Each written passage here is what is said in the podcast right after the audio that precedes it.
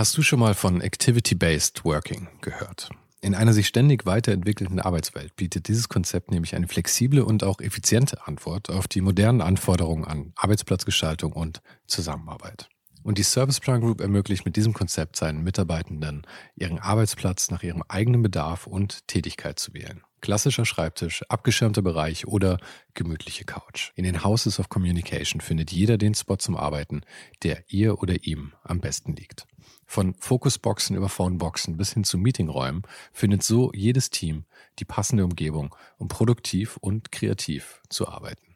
Dieses Konzept, das sicherlich wegweisend ist, wurde bereits erfolgreich in den Houses of Communication in München, Hamburg und Berlin eingeführt und wird auch schon an weiteren Standorten umgesetzt. Und wer würde nicht gerne auf so eine flexible Art arbeiten? Also schau mal auf der Karriereseite von Serviceplan vorbei. Den Link dazu findest du direkt hier in den Show Notes dieser Folge. Und vielleicht kannst auch du dann bald schon in den Genuss von Activity-Based Working kommen.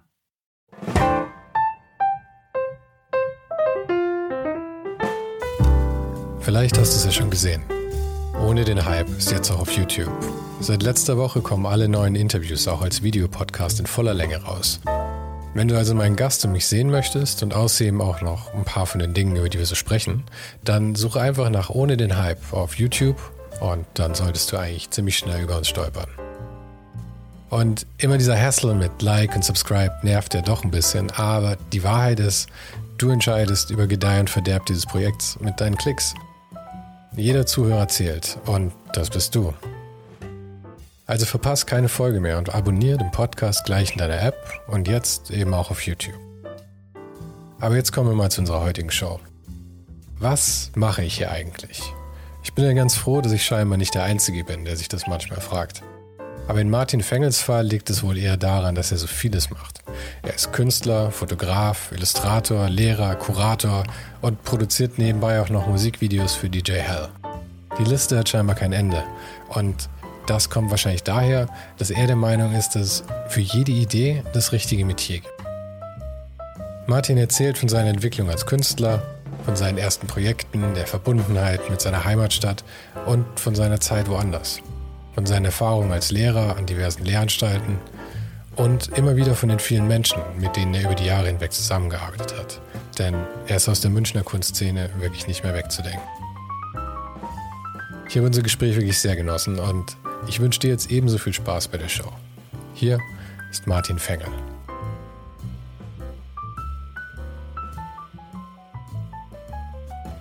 Technisch gesehen ist es ja schon das zweite Mal, dass du im Podcast bist. Ähm, das erste Mal war in Folge 2 oder 3 mit dem Julian hier und da hast du ähm, äh, netterweise ihm noch angewiesen, deine, dein Gemüse mit nach Hause zu mhm. nehmen, glaube ich. Ähm, wie lange bist du jetzt schon hier in dem Büro mit dem Julian? Seit sechs Jahren, glaube ich. Fünf Jahre, sechs Jahre. Und davor warst du in der Agentur? Davor hatte ich eine Agentur gemeinsam mit dem Tom Ising, ähm, die hieß Herburg Weiland. Also eine Agentur, wir haben Grafik für Museen und also wir haben keine Werbung gemacht, sondern eigentlich hauptsächlich für Kultur, kulturelle Sachen gearbeitet. Und äh, damit konnte man Lebensunterhalt bestreiten auch? Ja. Das war, ja, ja, klar. Also wir haben, irgendwie hat das, der Tom hatte immer ein ganz gutes Händchen für Geld.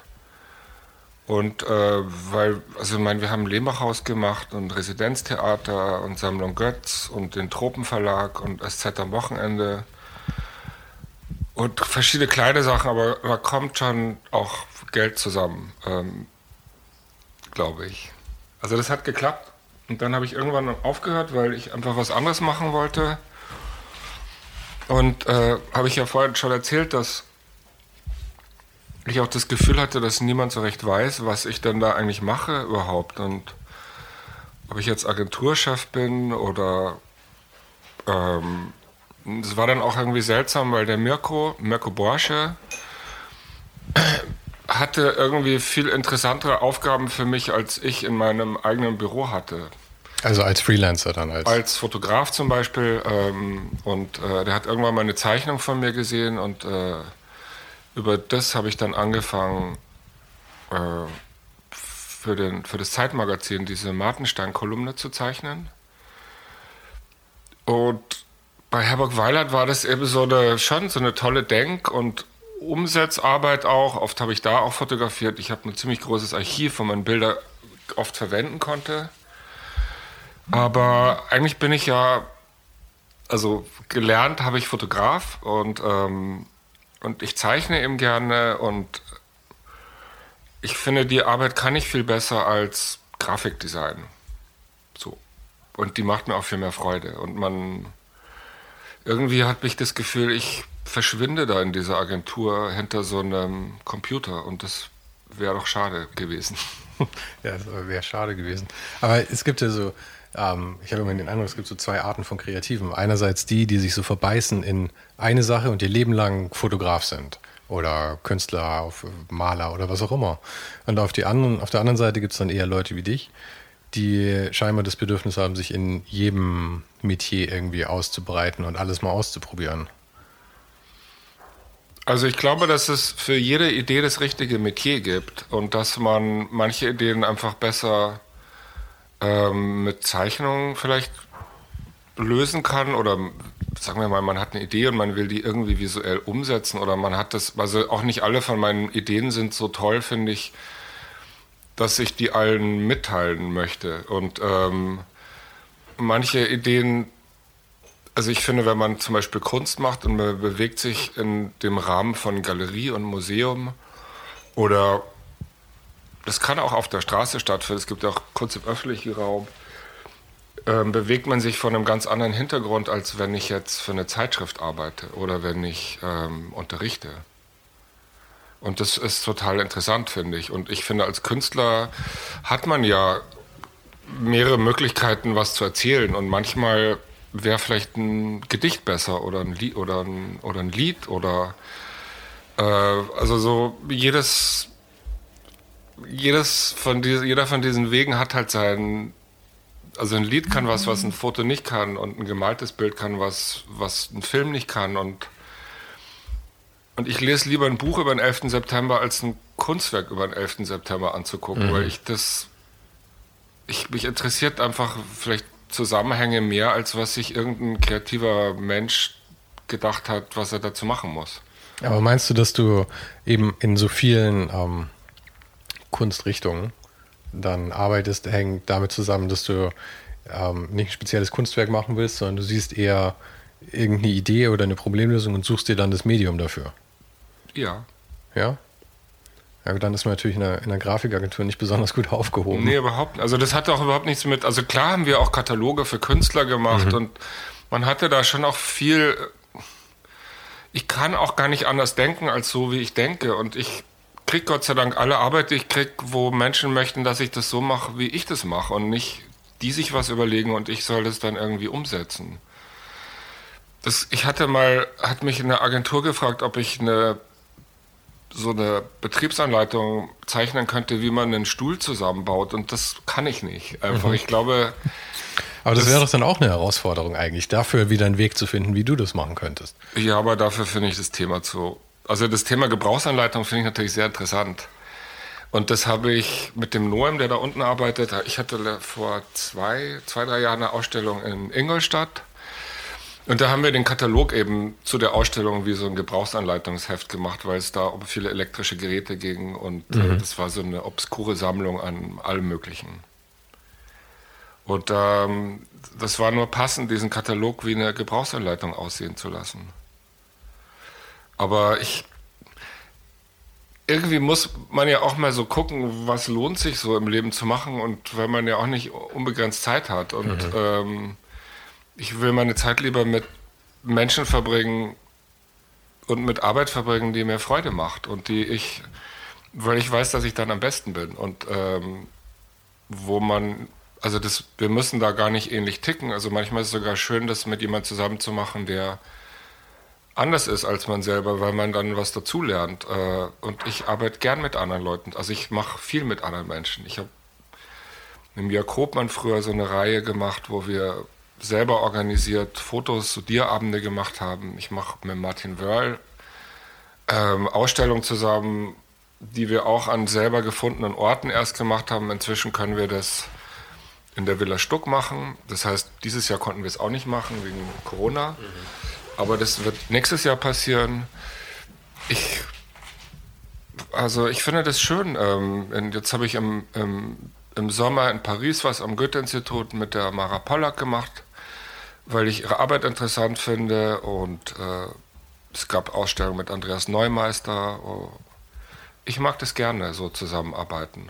Aber wie kommt man dazu, an so einen Punkt, dass man wirklich mit so vielen Leuten dann zusammenarbeitet? Kommen die alle zu dir? Wird dir das herangetragen oder ist das eher deine Initiative?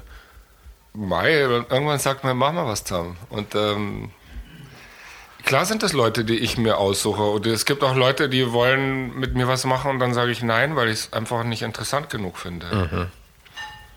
Oder ich frage mich, was soll das? Ähm, aber ich mache auch, na klar mache ich auch viele Sachen alleine und aber wenn es so viele andere nette Menschen gibt, mit denen man, ich, ist ja auch irgendwie schöner, wenn, wenn man zu zweit oder zu dritt was gemeinsam macht und dann irgendwie mehr entsteht oder ist ja auch nicht so, dass alle meine Ideen immer ganz, ganz toll sind und manchmal entstehen halt tolle Ideen, wenn man, weiß nicht, im Zug sitzt und sich miteinander unterhält. Mhm. Ja, ich finde diese zufälligen Sachen, aber wie du sagst, manchmal ist es ja gut, wenn man äh, gar nicht so sehr auf einer Wellenlänge ist, sondern eher zufällig zusammengeworfen wird. Äh, weil sonst macht man ja auch tendenziell eher wieder was, was man davor schon vielleicht gemacht hätte. Aber wenn so ein ganz neuer Impuls kommt, hat man mal die Chance, was, was Neues auch zu machen. Auch das, also ich mache, hätte ich jetzt, ähm, wen ich auch so wahnsinnig oder wessen Arbeit ich wahnsinnig schätze und mit dem ich auch ganz viel zusammen mache, ist die IZ Bostan. Die macht, ist auch Künstlerin und arbeitet aber auch im Design, im Textildesign. Und äh, na klar bieten sich Zeichnungen irre gut an, auf Textilien gedruckt zu werden. Mhm. Und Eizel ist meine beste Freundin und ich bewundere, wie die das macht. Und manchmal sagt die, nee Martin, schau mal, das ist so und mit den Farben. Und das, ich muss da auch nicht dauernd meine eigene, meinen Willen durchsetzen, weil es einfach, man kann sich ja auch auf das Können von anderen Menschen verlassen und, und ähm, und ich bin auch stolz darauf, dass die, na, dass man irgendwie, also klar ist es auch so eine München-Sache. Das sind die meisten Leute sind München und man kennt sich. Und äh, mhm. ich finde es schön, wenn man, also wie gesagt, jetzt auch, oder letztes Jahr war, habe ich diese Vogue-Ausstellung für die Villa Stuck kuratiert. Das war auch total interessant mit diesen. Der, der also Titel, war, halt der Titel war Ist das Mode oder kann das weg, glaube ich, oder? Ja, Wessen, wessen Idee war der Titel? Die war von der Christiane Ab, von der Vogue. Ich fand die gar nicht schlecht, der Titel. Und dass er dann direkt von der Vogue selber kommt, finde ich, find ich gut. Nee, nee, das war, also das hat Spaß gemacht. Die können auch über sich selber lachen. Ähm, selten zwar, fand ich, aber die, ich meine, es ist so eine ganz andere Art von Menschen und einem Büro und dann kam noch Michael dazu von der Villa Stuck, mit dem ich auch sehr viel mache und dessen Arbeit ich toll finde. Mhm. Ähm, der uns eben auch Martin und mich immer einlädt, unsere Abende da oder unsere Ausstellung zu machen. Also ich, also ich freue mich auch, wenn Leute zu mir kommen und sagen, hast du Lust, was zu machen? Also wie letztes Jahr oder vorletztes war das, kam Appartamento Magazin mhm.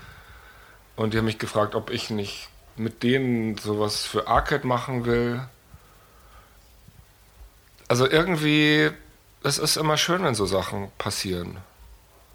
Und ich glaube, dass man gute Sachen in allen möglichen Bereichen machen kann. Also man kann, äh, also ich finde manchmal einen Teller Nudeln toller als ein schlechtes Kunstwerk, wenn er gut schmeckt. Ähm, oder man kann den Stuhl wahnsinnig schön gestalten und man kann, also es gibt so, ich finde, egal was man macht, kann man was Gutes und was Schlechtes machen, auch als Journalist oder als, oder man macht halt dauernd Sachen, die halt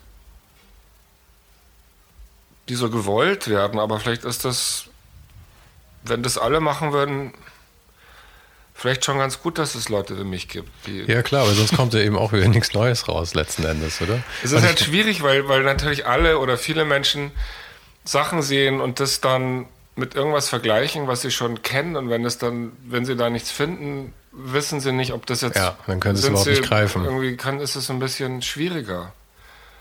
Und ich bin ja auch selber oft gerne überrascht von mir, dass ich mir dann Dinge angucke und denke mir so, aha, das hast du gemacht. ist ja interessant. Ähm, Aber deswegen bist du ja letzten Endes auch nicht, ähm, nicht Fotograf, sondern Kunstfotograf, oder? Ich weiß nicht, ich bin manchmal auch einfach nur Fotograf, aber ich, ich glaube, ich bin, wie ich diese Welt sehe und oder wie ich Dinge sehe oder wie ich glaube, dass man, also das hat, haben natürlich alle möglichen Fotografen oder Fotografinnen und Künstlerinnen. Äh, und die IZIT, die kennst du ja äh, schon seit Urzeiten, oder? Wenn ja, die IZIT war aber meine Frau. Ah. Die ah. IZIT ist, irgendwie haben wir so einen ganz wichtigen Teil in unserem Leben miteinander verbracht, mhm. wo sich so Geschmack bildet, glaube ich. So zwischen, weiß nicht was, 24 und 34. Ja, ja, ich hatte gesehen, ihr habt, äh, oder du hattest eine Porträtserie im Badercafé mal in den Ende 80er, Anfang 90er, glaube ich. Genau, da habe ich AZ kennengelernt. Aus der Zeit war das? Ja, das waren sehr schöne Fotos irgendwie. Und das ja, war so wusste, euer Hotspot. Ich war nach der Fotoschule ähm, zweieinhalb, drei Jahre in New York als, und habe da als Fotoassistent gearbeitet. Und als ich zurückkam, wusste ich erstmal, also ist mir erstmal klar geworden, dass es niemanden gibt, der mir ein Thema oder eine Aufgabe gibt und dass man erstmal nachdenken muss, was, wer bin ich denn eigentlich und wofür interessiere ich mich und wie sieht es aus auf Fotos und ist das überhaupt interessant, was ich und und dann gab es da zwei Sachen, die ich fotografiert habe. Einmal diesen äh, dieses Stadtteil von München, Leim, wo ich aufgewachsen bin, mhm. was so eine, in der bisschen Peripherie liegt mit Vorgärten und vielen Leuten, die irgendwie ihr, ähm, na, ihren Garten irgendwie schöner machen wollen oder dieses dieser Wunsch, also ich finde, ich bin so ein großer Fan von Kunsthandwerk. Ähm, so, oder Leute, die irgendwie versuchen, was zu machen und so ein bisschen scheitern. Also scheitern ist ja eh eine schöne Sache, weil ähm, auf der anderen Seite, was ich als Scheitern empfinde, ist für jemand anderen ein Riesenerfolg vielleicht. Äh. Ja, man das war, wie gesagt, also ich dachte mir, was machen jetzt? Ich, ich, bin jetzt wieder in München, wie geht es denn eigentlich weiter? Und dann habe ich eben Leim fotografiert. Und ähm, was jetzt nicht nur aussah wie Leim, sondern irgendwie muss man ja nicht nur Leim, also klar, man kann auch nur Leim zeigen, aber ich wollte irgendwie das zeigen, wovon ich gerade geredet habe. Irgendwie dieses Versagen oder dieses dieser Wunsch nach Verschönerung und Geometrie und ähm, so tun als ob. Aber was, dann, hat, was hat das jetzt mit Versagen zu tun? Das habe ich noch nicht ganz verstanden, den Zusammenhang. Was, das ist Scheitern, sagen wir mal. Scheitern an. Weil es hässlich ist und man es verschönern ich, will? Ich sage es ist hässlich, die sagen es ist schön. Ich finde, dass ah, die sind, okay. haben, sind irgendwie in ihrer Idee weiß auch gar nicht, ob ich meine, das ist doch auch lustig, dass es das gibt. Äh, es erzählt ja auch viel über die Menschen, wie mhm. sie das machen oder wie sie glauben, wie Schönheit aussieht oder wie man äh, was gestaltet oder wie richtig meinen persönlichen, also irgendwie soll es ja auch was repräsentieren meistens und das sind ja lauter interessante Sachen. Ja. Also das habe ich fotografiert und dann habe ich gedacht, ich fotografiere das, was ich am aller, also was mir in meinem Leben immer sehr, sehr wichtig war, meine Freunde und damals war das Badercafé und so unser Wohnzimmer. Und ich war da ganz oft und ich hatte fünf Jungs fotografiert und vier Mädchen. Und dann habe ich gefragt, das kann nicht sein, ich kenne ja doch eigentlich alle. Und dann mhm. meinte mhm. irgendjemand, nee, da gibt es noch diese Clique mit Andy Bohl und Eizit. Und äh, dann habe ich die Eizit kennengelernt und dann so. Ach, das ist ja lustig. Das heißt, dieses Foto dokumentiert tatsächlich eigentlich euer Kennenlernen. Unter anderem, ja. Mhm. Faszinierend. Und äh, du bist in München aufgewachsen und warst bis auf diese drei, vier Jahre in New York, warst du dann eigentlich, äh, bist du immer in München gewesen, ja? Ja, ich bin in München geboren und ich war, ich, also ich bin, ich bin viel gereist in meinem Leben. Ich glaube, ich war alles zusammen sicher ein Jahr in Thailand und zwei Jahre in Italien und ein halbes Jahr in London und also das ist ja das Schöne an München, dass man dass man schnell weg kann. wegfahren kann. ja, das stimmt. Ich habe den Münchner Flughafen auch erst spät schätzen gelernt, aber es ist schon ein Riesenluxus, einfach nur 30, 35 Minuten in der S-Bahn zu sitzen und auf einmal wegfliegen zu können. Ja, Reisen ist schön. Also ich bin gerne woanders. Also ich sehe auch gerne, wie andere Leute das, wie, wie machen das, wie wird das so anders gemacht? Und Ja. wie sind die? Und ähm, In Thailand warst du da an, an speziellen Orten oder generell rumgereist? in diesem nö, wir Jahr? waren immer woanders. Okay. Und da sind noch immer viele Sachen entstanden. Ähm, Das war mit die schönste Zeit meines Lebens. Also einmal natürlich schön, weil es ich habe dieses Telefon nie dabei gehabt und man muss halt morgens einmal gucken, ob es irgendwas Wichtiges gibt und einmal die Woche kommt halt auch der Text von Martenstein. Kann man, ich fand es auch schön, plötzlich arbeiten zu können mit einem Blatt Papier und einem Bleistift und das abfotografieren und nach Berlin schicken und gut Das, ist. das Ähm, einmal die Woche, da geht es um die Kolumne, die du diese in, ja. äh, im Zeitmagazin ist das, gell? Genau. Ja. ja das heißt, es, äh, die Zeit in Thailand ist aber auch noch gar nicht so lange her. Das war jedes Jahr immer ein Monat, dass ich da war. Mhm. Für ziemlich viele Jahre. Ja. Und da sind viele Sachen. Also diese, ich habe dann irgendwann mal in so einer Reggae-Hütte diese Kerze gesehen, die aus der dann so eine Wachsserie entstanden ist, weil ich das einfach schön fand, dass es so, einmal hat es mich an meine Jugend erinnert, ich weiß nicht, ob das heute noch junge Leute machen und dann war es so gefrorene Zeit und äh, das ist so ein Sinnbild, dass das überall auf der Welt rumsteht und das eigentlich jeder machen kann und das aber trotzdem was individuell. Das hatte so viele interessante. Und dann habe ich für Gomma Videos gemacht. Ähm, so eine Arbeit, die hieß Puff the Magic Dragon. Da ging es um Touristen, die auf eine Insel kommen. Ich hatte zu der Zeit so viele Abenteuerromane gelesen und wollte das dann auch mal äh, auch mit Bildern so eine seltsame Geschichte erzählen. Und die habe ich dann auch ein uralter Freund von mir, der Georg Oswald, äh, mit dem ich in der Schule war, mit dem habe ich auch oft so Bildergeschichten zusammen gemacht. Damals ging das, ich weiß nicht, das erste war, Claudius Seidel war mal Feuilletonchef von der Süddeutschen und das war auch ein Kumpel von uns. Das ist eh noch so ein großer Glücksfall, der mir passiert ist, dass das die Süddeutsche das Jetzt-Magazin damals erfunden hat und ich sehr viel für die gearbeitet hat und sich die dieses Heft ganz viele Leute angeguckt haben und auch ganz viele Leute da zusammengekommen sind, die dann irgendwann mal Zeitmagazin-Chefredakteur blieb. Also so, War das für Deutschland was ganz Neues damals, das Jetzt-Magazin? Also ich dieses glaube schon. Format? Ich glaube schon, und es war halt schön, dass es in der Zeitung war und sich nicht über ein Cover verkaufen musste. Und das ähm, war alles noch vor dem 11. September und vor Lehman Brothers, also Zeitschriften und vor Internet. äh, vor Internet, ähm, also die Zeitschriften hatten noch viel Geld und hatten irgendwie, und das war, ich fand das toll, als Fotojournalist zu arbeiten, weil man in andere Länder geschickt worden ist und man hat so Einblick in andere Leben bekommen und auch noch Geld dabei verdient. Und ich fand das Schönste, was man machen kann. Und äh, Wohnungen von anderen Leuten angucken, mit interessanten Journalisten verreisen. Es war eine irre schöne Zeit und genau das, was ich eigentlich machen wollte. Aber die Zeitschriften haben leider nicht mehr so viel Geld.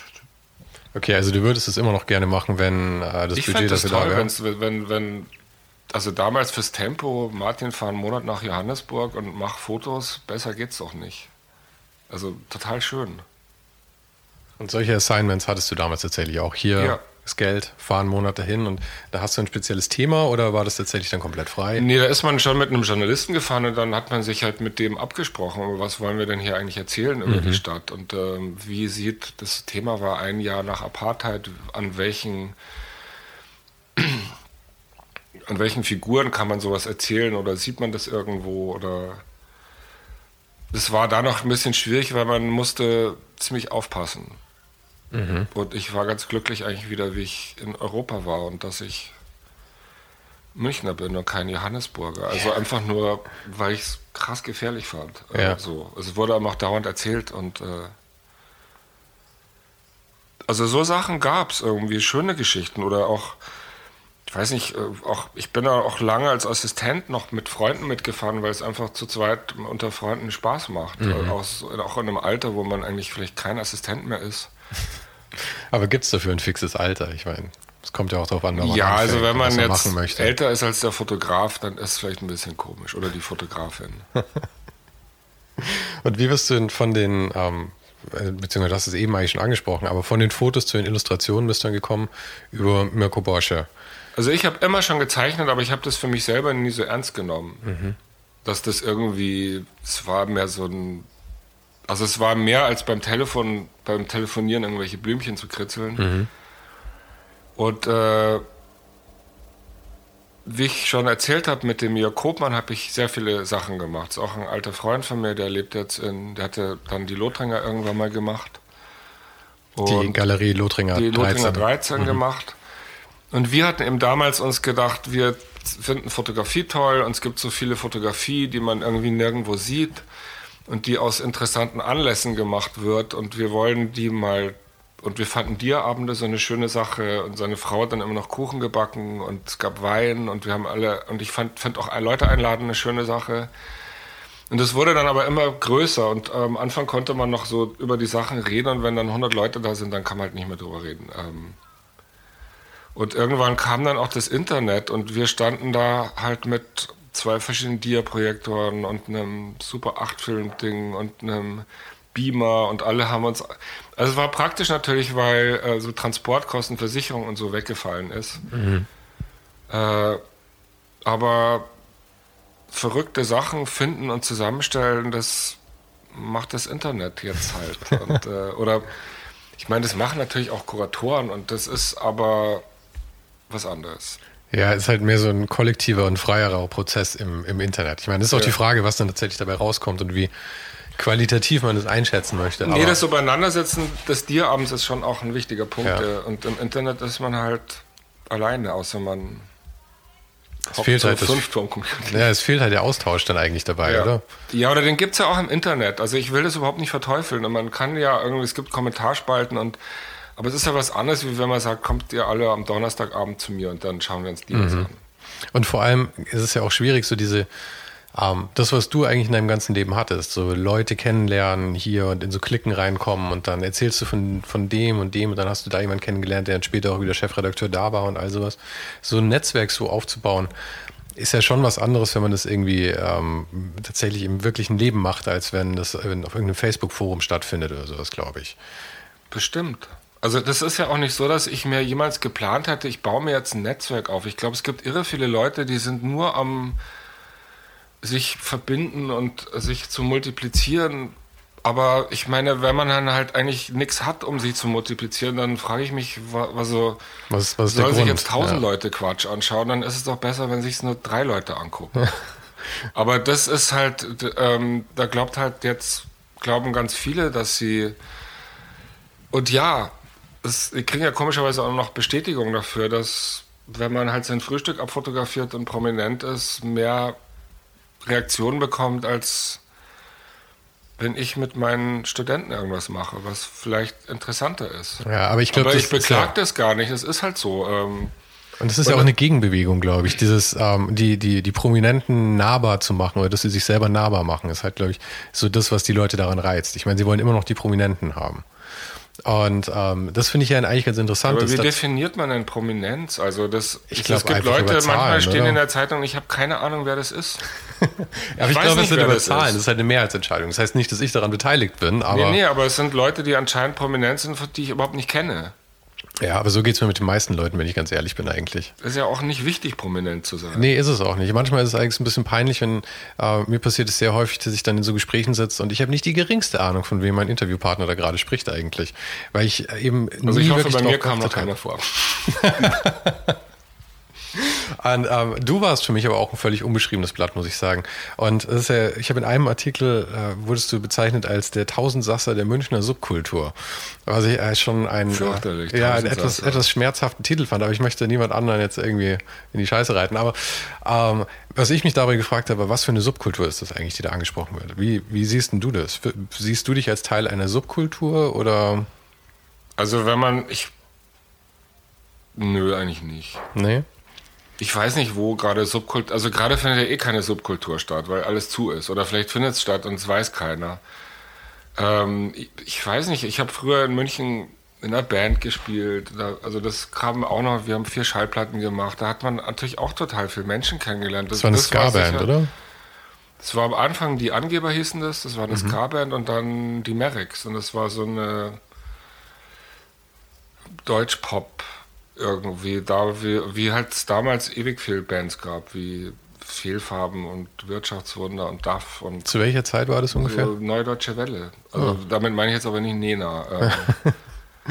Ähm, äh, es war eine ganz tolle Zeit, wo viel passiert ist und wo so Punk gab und wo irgendwie so, so wie wenn kurz vor dem Digitalisieren alle nochmal was richtig Tolles machen. Musikalisch ist was, war es der Wahnsinn. Ich hatte leider Klarinette gelernt und es war nicht so ein sexy Instrument als Junge, junger Mann, aber. Selbst als Mädchen ist es, glaube ich, nicht das sexyste Instrument. Es hat so einen gewissen Strebercharakter. Wobei ich sagen muss, heute mag ich den Klang sehr gerne, aber früher war es gekoppelt ich mit. Ich weiß nicht, irgendwie Dixieland, Jazz, also noch nicht mal Jazz, sondern so Jazz.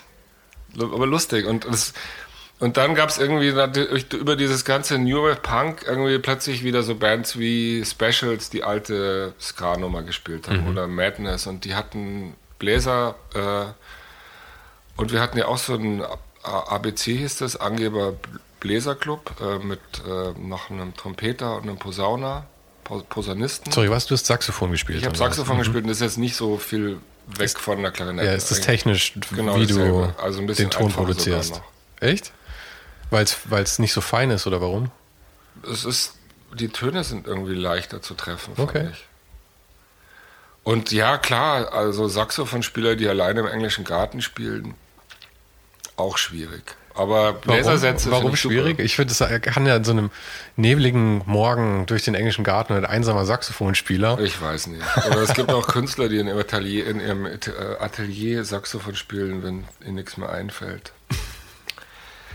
Ich weiß nicht. Ähm, ich habe leider keine. Ich finde Musik immer noch eine tolle Sache und ich finde es, äh, wie gesagt, eines der schönsten Dinge, die es gibt. Aber ich mache keine Musik mehr selber. Aber ich mache äh, Videos zur Musik, was ich, was viel Spaß macht. Für DJ Hell machst du, machst du ich, ich glaube, du machst gerade eins, oder? Ich habe jetzt gerade eins mit meinen Studentinnen und Studenten gemacht, mhm. was irrsinnig und Schlachthof Bronx, mhm. ähm, was auf das ich richtig stolz bin, weil es echt, also danke liebe Studentinnen und Studenten. Äh, und danke liebe Schlachthof Bronx, äh, es ist richtig toll geworden. Und der Hell, den der, den Helly, den kenne ich halt auch schon seit ich ein Bub bin. Und ähm, der fragt mich manchmal, oder ich habe ihn im letzten Semester auch gefragt, da habe ich mit meinen Student, Studierenden ähm, auch ein Videoprojekt gemacht und habe das die Idee dem Helly gezeigt und dann hat er und mir ein Lied gegeben. Äh, ich fand das Lied nicht so toll, aber. Ähm, Spricht man das anderen, wenn das der Fall nee, ist? Nee, ich habe mich einfach gefreut, dass er da mitmacht. Und dann ging es auch gar nicht mehr, wie toll ich das Lied finde mhm. oder nicht. Oder hey, kannst du noch mal ein anderes? Das finde ich jetzt aber. Also irgendwie muss man dann auch sagen, das ist super, dass der dabei ist und das ist halt sein Ding. Und muss ich jetzt nicht auch noch anfangen zu sagen, ja, schon, aber nein, mhm. nee. Ähm, und ich habe mich total gefreut und das ist auch eine schöne Sache geworden. Und ähm, und jetzt hat er eben diese neue LP und hat mich gefragt, ob ich nicht auch ein Video machen wollen würde.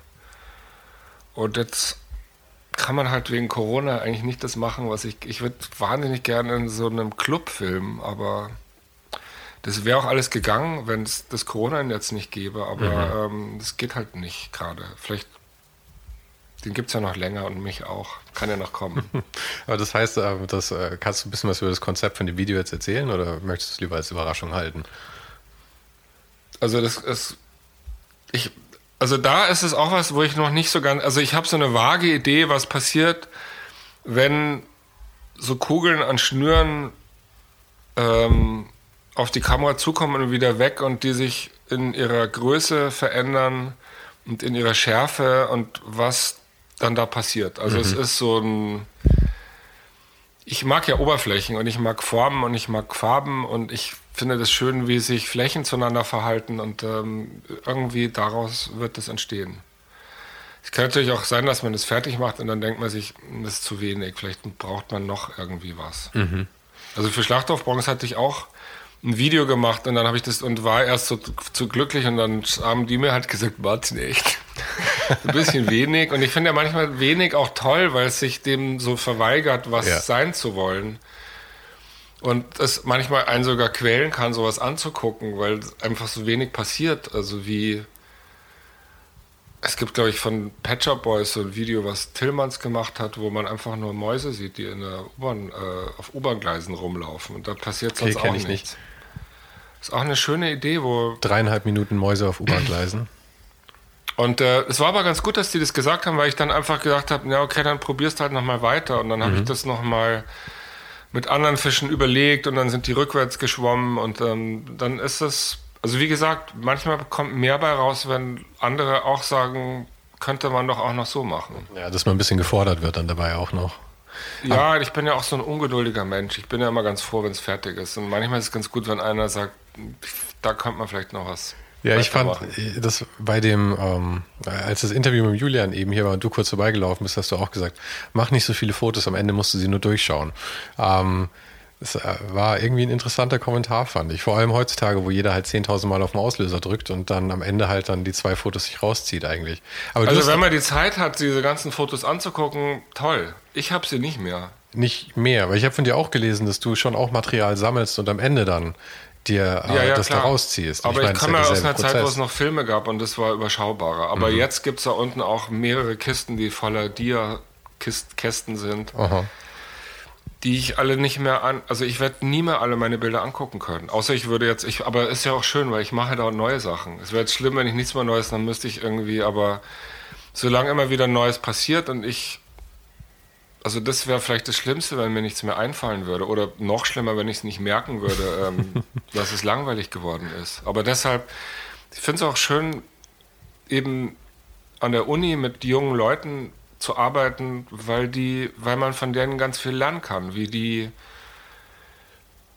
ich, wie man, wie die einem auch zuhören oder was die aus was machen, was ich denen sage. Und das ist manchmal eins von den schönsten Sachen, wenn man jemandem so eine Idee schenkt und dann machen die was ganz anderes draus, als man sich das gedacht hat. Und das ist vielleicht noch viel toller als das, was ich mir gedacht habe. Wie lange machst du das schon? Also du bist ja offiziell, ähm, jetzt muss ich kurz nachschauen, Lehrbeauftragter für Fotografie und Gestalten an der Akademie der Bildenden Künste, ja? Ja, das stimmt nicht. Nein? Nee, das war ich mal. Ah, das warst du mal. Was bist du dann jetzt gerade? Ich bin äh, Professore ich bin Lehrbeauftragter, aber in Italien sagen sie Professor. Aha, aha. In Bozen für Fotografie. Ah, in Bozen. Also ich fahre, also ich bin, jetzt ist es halt online, einmal die Woche nach Italien gefahren und habe da äh, unterrichtet.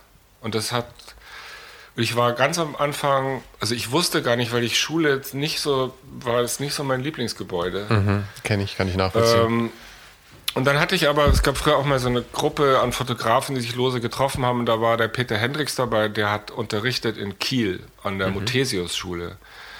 Und der wollte ein Freisemester machen und hat gesagt, hey Martin, überleg mal, du bist älter und vielleicht ist Unterrichten ganz dumm und du willst vielleicht nicht mit 60 noch mit deiner Mappe rumlaufen und dich ähm, vorstellen.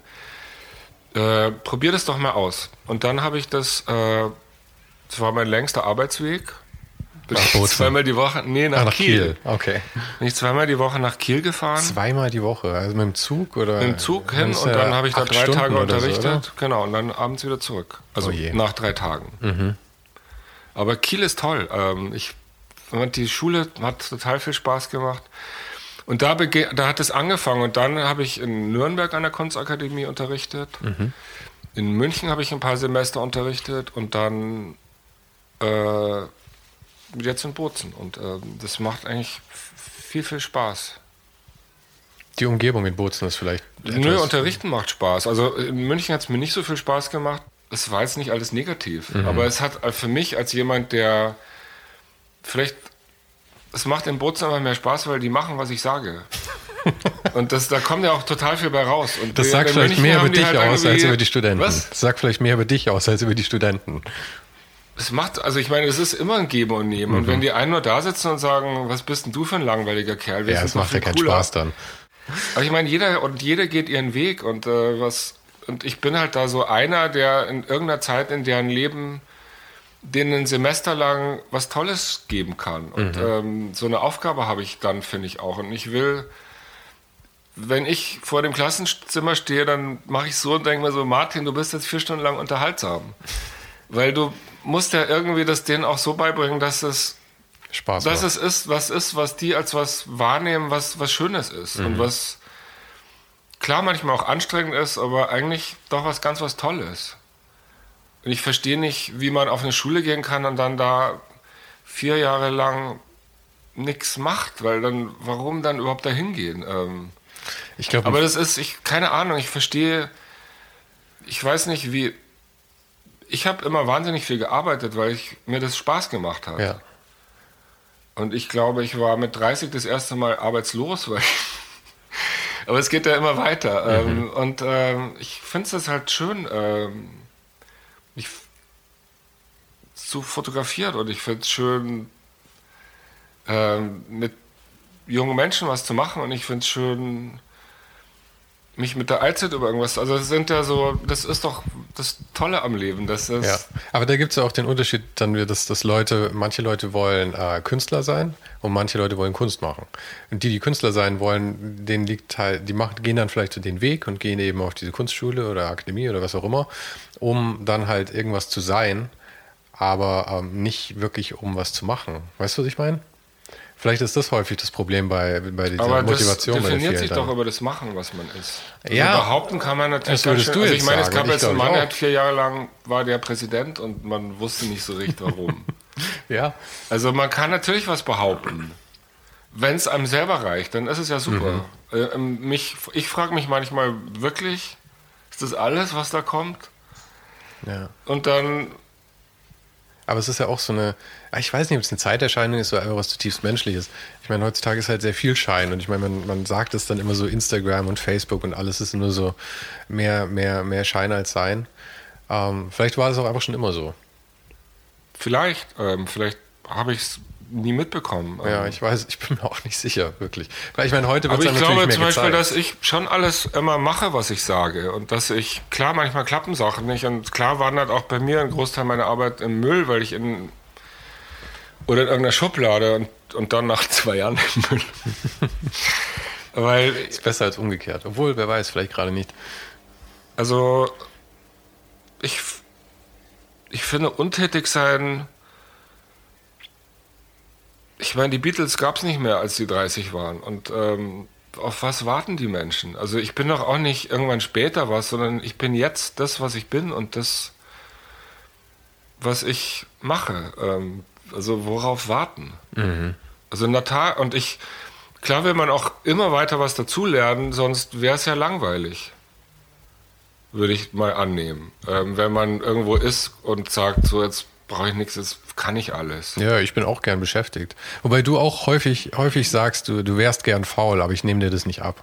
Das ich bin ja gerne faul. Ja, aber das, was du als faul bezeichnest, das ist halt nicht faul, sondern du bist halt gerne mal irgendwie gemütlich. Aber ich meine, so viel Zeug, wie du machst die ganze Zeit und du stehst morgens um halb sechs auf und gehst laufen erstmal, das ist halt einfach kein, keine faule Mentalität, die du hast.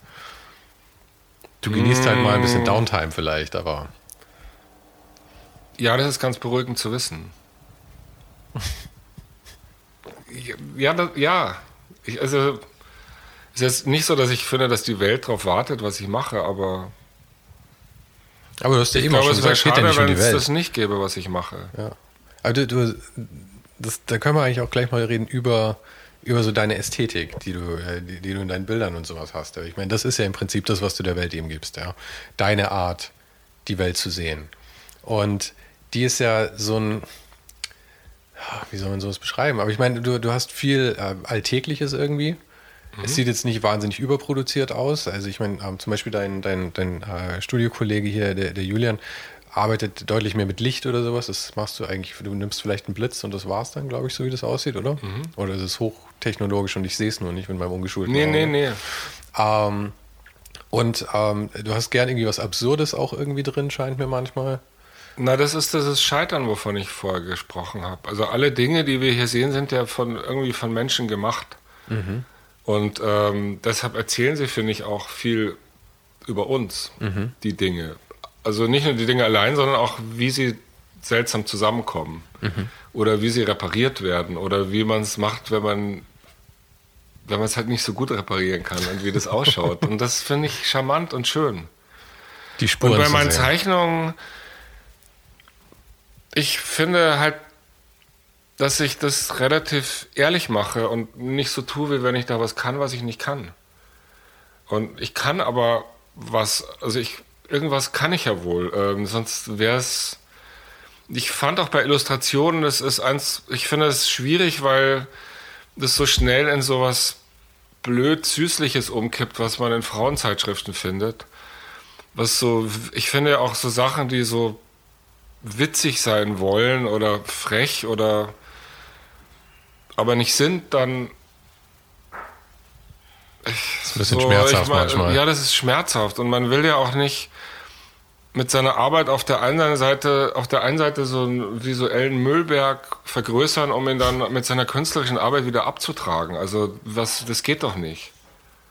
Man kann ja nicht im Privaten, weiß nicht wie asozial handeln oder mit einem SUV irgendwie zum Bäcker fahren, der nur 10 mhm. Meter weg ist und dann in seiner Kunst irgendwie was für den Naturschutz machen oder so. Also ja. weißt du, wie es geht doch nicht zusammen. Und ich habe auch, ich hatte meine Freundin, die war Chefredakteurin von einem Modeheft und die hat mir dann auch immer Jobs gegeben und ich habe plötzlich waren meine Fotos neben zwischen vollkommenen zwischen in so einer Welt, die mich überhaupt nicht interessiert hat oder tangiert hat. Und dann kam irgendein Freund und hat irgendwann mal gesagt, hey Martin, sag mal, spinnst du, was machst denn du eigentlich? Mhm. Und na klar ist das was ich mache, wird von vielen Leuten gesehen. Und aber deshalb muss, also es ist zum Beispiel diese Martenstein-Kolumne ist das, was wahrscheinlich visuell am sichtbarsten ist, während es eigentlich das ist, womit ich mich am wenigsten zeitmäßig beschäftige. Mhm. Das ist eine kurze Zeichnung in der Woche und das war's, oder wie? Ja, das ist immer ein schöner Abend, den ich mache. Ich okay. schicke immer drei verschiedene Zeichnungen, aber das ist so eine eigene Herausforderung Aha. für mich. Und das muss ja immer in 24 Stunden passieren. Also das ist. Aber das heißt, du kriegst den Text, liest dir es durch und machst dann dazu Dann denke ich erstmal ziemlich lange und dann mhm. weiß ich schon, was man ungefähr zeichnen kann. Und die ersten Zeichnungen werden dann. Dann manchmal schreibst du mir an und sagst so, komm Martin, das ist doch langweilig. Mhm. Sei mal ehrlich.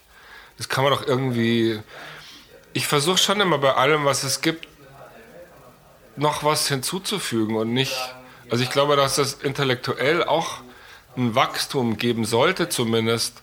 Ich brauche jetzt nicht nochmal das zu machen, was schon mal jemand gemacht hat. Also und dafür, ich finde, da hilft auch, ah, wusste ich nicht, nicht. Ähm, ich brauchte jetzt nicht irgendwie, ich, sagen wir mal so, ich, wenn du jetzt sagen würdest, oder ich würde jetzt sagen, ich habe da so eine super Idee, man könnte zum Mond fliegen. Da würdest du halt doch auch sagen, mhm. Martin, muss man nicht nochmal machen, das gab's schon.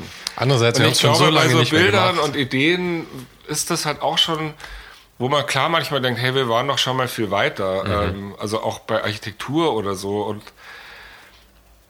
aber ich finde auch in der Kunst hat man eine Art von Verantwortung, dass man nicht einfach was macht, was es schon gibt. Äh, weil, weil, warum? Also mir wäre das selber. Meinst du nicht, manchmal muss man auch Leute nochmal abholen, die, die, äh, auch wenn es die Sachen schon mal gab, sie beim ersten Mal nicht gesehen haben und niemals wieder damit konfrontiert würden, außer jemand anders macht was ähnliches nochmal, aber halt zu der Zeit jetzt. Niemand, klar kann man sich auf Dinge beziehen. Das so mhm. ist ja Evolution, dass man sich auf das, auf das, auf dem aufbaut, was man schon mal gemacht hat oder mhm. gedacht hat. Und klar gibt es auch Fehler, die ich immer wieder von neu mache. Aber und man macht halt, aber eigentlich finde ich es doch, klar schaut das heute schon ganz anders aus als vor zehn Jahren die Welt. Also, mhm. oder, also ich habe mit Julian zum Beispiel diese Bierausstellung gemacht, wo wir einfach mal fotografiert haben, wie sieht Bierkonsum heutzutage aus. Und das ist anders als in den 70er Jahren. Ähm, da sind viele Sachen, und na klar finden Veränderungen schleichend statt, aber sie finden statt. Ähm, und deine, aber jetzt noch mal eine Frage nochmal zu der, zu der Fotoästhetik, weil es mich einfach interessiert. Ich, ähm, ich weil wirklich einfach vom, von der Intuition angezogen fühle ich mich schon auch von den hübschen Sachen einfach. Weißt du, diese, diese Hochglanz-Magazin-Nummer. Rein visuell finde ich das schon auch gut, muss ich ehrlich sagen. Ich finde es zwar langweilig irgendwie, aber irgendwas in mir spricht es schon noch an. Vielleicht, weil ich einfach darauf getrimmt wurde mein ganzes Leben. Ich weiß es nicht. Ähm, und ich glaube auch in den Fotos, die ich mache, wenn man ganz ehrlich ist, sieht man ein bisschen was davon. Diese Schwarz-Weiß-Nummer irgendwie mit vorteilhaftem Licht von einer Seite und sowas. Das ist ja auch eigentlich ein bisschen langweilig, aber es ist halt äh, was man du, braucht. All, man, es muss ja auch nicht irgendwie. Ich finde auch jedes Werk hat seinen Ort und ich bin natürlich schon der, der das bestimmen kann und ähm, und Bilder verändern auch ihre Bedeutung, je nachdem, wo sie auftauchen, glaube mhm. ich. Ähm, was, wo, wobei das Bild vollkommen jungfräulich ist, aber dasselbe Bild in einem Museum und in einem Heft ist was, oder im Internet ist was anderes. Äh, und wenn jetzt alle Museen natürlich irgendwie da sein wollen in der Corona-Zeit und sich permanent irgendwelche Online-Sachen angucken, kann es auch interessant sein, aber den Genuss von einem Bild, den habe ich da nicht. Okay, aber das, ist was anderes. Also ich bin zum Beispiel, ich gehe manchmal, wenn ich traurig bin, in die Pinakothek der Moderne und setze mich vor so ein Bild von Max Beckmann, weil, mich, weil ich das irgendwas mit mir macht, das Bild. Mhm.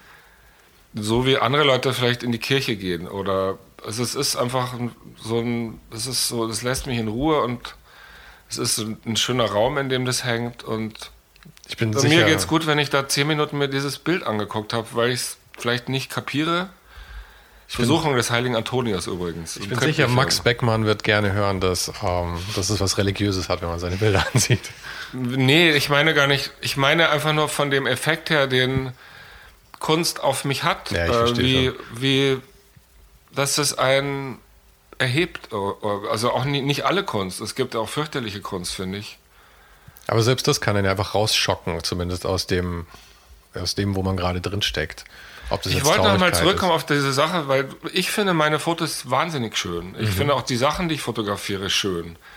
So wie ich an Scheitern hat was Schönes, finde mhm. ich. Also, und ähm, ich, na klar, werden die super ordentlich gezeigt und wenn man die jetzt noch schrabbelig an die Wand hängen würde, wird es nicht funktionieren. Aber wenn die in so einem tollen Rahmen sind und da passiert ja, ja auch wieder was mit, mit einem Gegenstand, der abfotografiert ist, aus dem Umfeld herausgerissen wird, in dem er sich normalerweise befindet oder an dem mhm. er hingestellt wurde und plötzlich in einem Rahmen an der Wand an einem Ort sind, wo also der halt Museum heißt oder. Ja, ich finde auch, das ist ja auch irgendwie das Tolle an, an sowas wie, wie Zeitmagazin, SZ-Magazin, ähm, Neon ähm, und Brand 1 und sowas, dass die einfach einen Fotostil zugelassen haben in so einem eigentlich so hochproduzierten Magazin, aber ein Fotostil, der eigentlich davor nicht benutzt worden wäre bei sowas. Ich weiß nicht, ich meine, es gibt ja aus den 60er Jahren Fotos, äh, die sind, wo man auch sagen würde, ah, und klar kommt es bei mir schon auch daher, dass ich mich mit, dass ich Eggleston wahnsinnig toll finde mhm. und Stephen Shore und, und, ähm, und das, ich weiß nicht wo, oder Teil R, das ist vielleicht jetzt ein Maler, aber es ist so eine Welt, aus der ich komme, so eine Farbwelt, aus der ich komme, irgendwie so eine, ich, also das hat sicher auch damit viel zu tun, aus welchem Jahrzehnt man, ja, wo klar. man sich verortet. Ähm, aber unabhängig von dem Jahrzehnt hast du ja auch, ähm, in jedem Jahrzehnt, glaube ich, wärst du äh, zu, zu, einem gewissen Stil gekommen. Weil, wie du sagst, in den 60er Jahren gab es auch Fotos in, auf so eine Art, wie es jetzt dann vielleicht in, in einem von diesen Magazinen gibt. Ähm, und du hast dich halt angezogen gefühlt letzten Endes von, von einer Art von Sprache. Ich glaube, es ist die einzige, die ich kann. Also das muss man ja auch erstmal so rauskriegen. Wer bin ich und warum sieht meine Arbeit deshalb so aus? Ja. Und macht es mir Spaß, mit einer Großbildkamera und einem Stativ durch die Gegend zu laufen?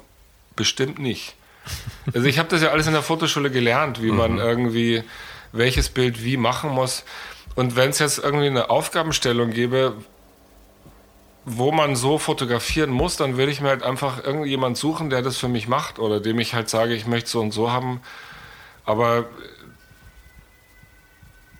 irgendwie, irgendwo muss ja auch seine Arbeit dem entsprechen, wer man ist oder wie man ist. Oder ja. Sonst hat die ja nichts mit mir zu tun. Mhm.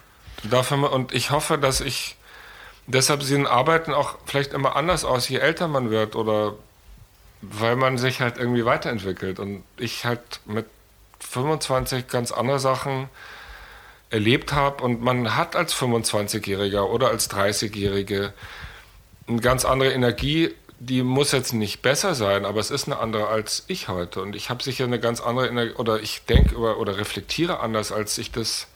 Und jemand, der 25 ist, hat einen Zugang zu ganz anderen Sachen, als ich den habe. Wenn ich jetzt in einen Club gehe und da fotografieren will, bin ich halt ein alter Mann und äh, ich erinnere mich, als ich 20 war und da kam 30-Jähriger rein und ich habe meinem Freund gesagt, was macht denn der alte Depp hier? Mhm. Das ist unser Club.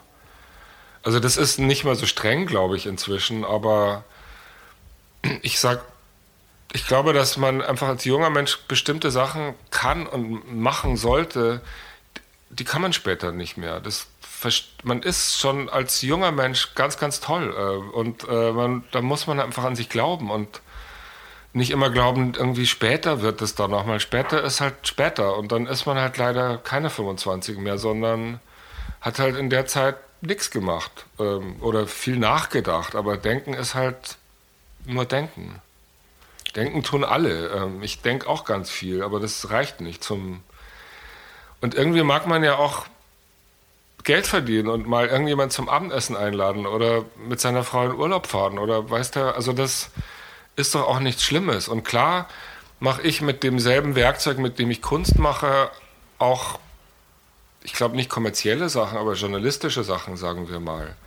Und vielleicht wird, dem, wird mir das manchmal zum Vorwurf gemacht oder Martenstein ist rechts und warum unterstützt du das? Aber ich sehe das nicht so. Ich sehe, dass das ein, eine Glosse ist in einem Heft, was einmal in der Woche kommt. Und ich illustriere das und ich kann sogar den Text mit einer Zeichnung beeinflussen oder mhm. um in eine Die Richtung lenken. Klar. Und ähm, dann ist das meine Aufgabe, das so zu machen. Und ich finde das ja auch. Ich finde jetzt nicht alle Texte ein Riesenknüller, aber ich finde auch nicht alle meine Zeichnungen Riesenknüller. Aber äh, das ist doch eine schöne, auch schöne Sache, so das zu machen. Und das ist keine Kunst natürlich, sondern eine Illustration. Ich glaube, einen besseren Punkt finden wir eigentlich nicht, um dieses Gespräch zu beenden. Ich rede gerne noch weiter. Ich kann vier Stunden lang reden. Echt? Mindestens. ich glaube, das machen wir beide da jetzt noch. Aber ich noch weiß nicht, ob ich jetzt weiter. irgendwas klar geworden ist. Ich weiß nicht, ob was klar werden musste. Ich glaube, es ist. Ich sehe, ich sehe diese ganzen Gespräche mehr als Unterhaltung als als Aufklärung. Ja Super. Danke dir. Danke dir.